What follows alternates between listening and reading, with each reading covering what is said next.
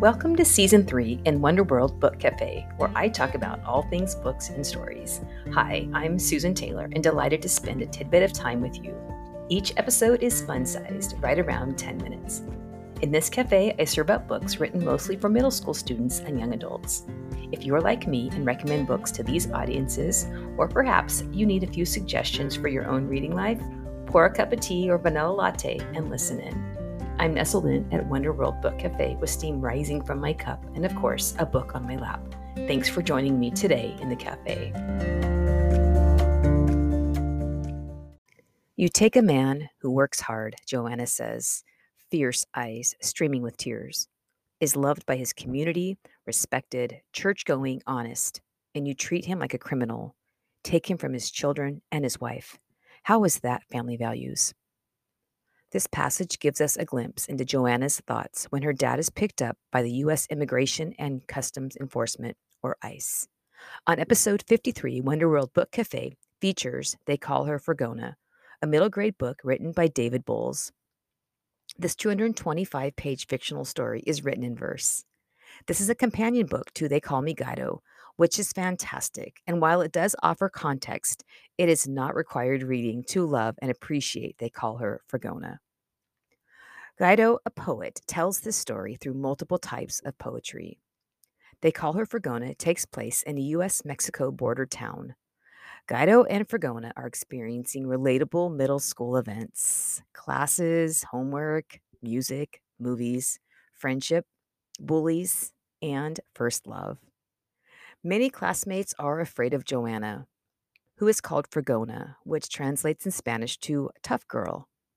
Fregona is unafraid to stand up for people she loves. In fact, Fregona has crushed the bully people call Snake. But Güero sees beyond Fregona's rough exterior. He sees the kindness in her heart, and he cares for her enough to summon up his courage to meet her parents to seek their approval for their budding relationship. Middle school issues are difficult enough, but Güero and Fregona are dealing with even bigger ones and certainly more important. When Fregona's dad drops her off on the first day of school, ICE agents take him away, partially due to the rift between Fregona and Snake, the one she crushed not so long ago. A last minute intervention prevents Fregona's dad from being loaded on a bus and taken to Mexico. Rather, he's taken to a regional detention center where family will be allowed to visit.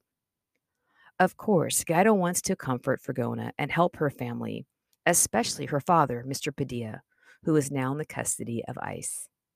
He says, This anger in my heart, I'm privileged to feel it because I'm safe from ICE. My whole family is. Fregona's friends want to support her, which becomes crucial when Mr. Padilla's lawyer says they need the public's support.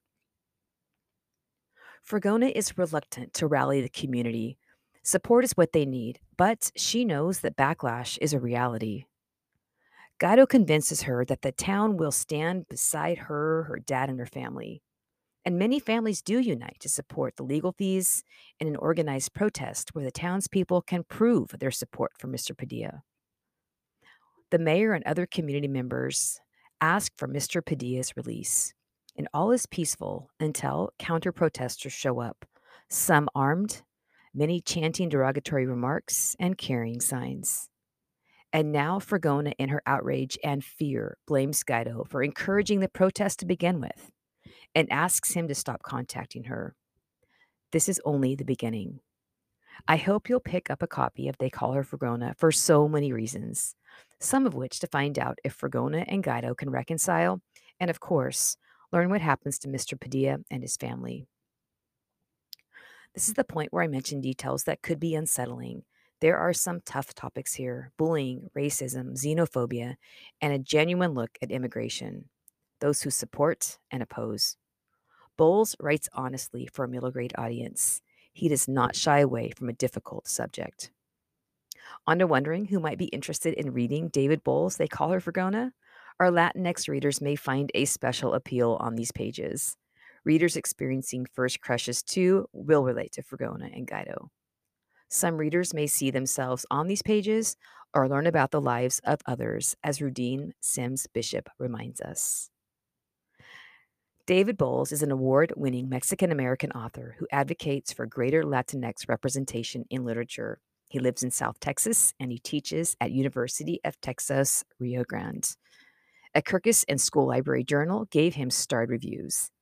In an interview with NPR, Bowles says, I'm writing for border kids primarily, but I'm a big believer in this essential fact that the universal rises from the specific, and that by writing about stories that are rooted in the geography and culture and language of this place, I'm giving people outside of my community a glimpse at the very human lives that we live that will, I think, resonate with them just as their lives resonate with us.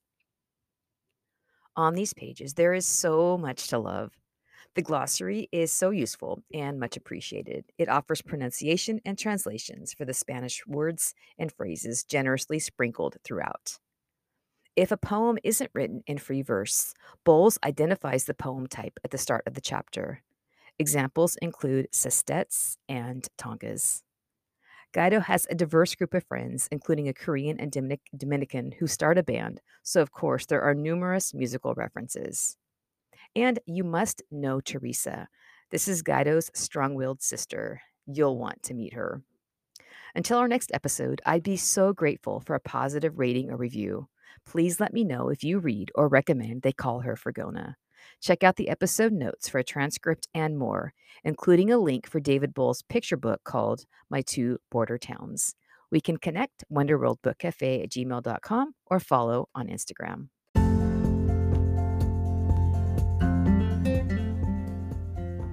Thanks for spending time in Wonderworld Book Cafe. I hope you can create time to cozy up with your favorite beverage and a book this week. Be curious and wonder. The world needs the light that comes from a world of readers.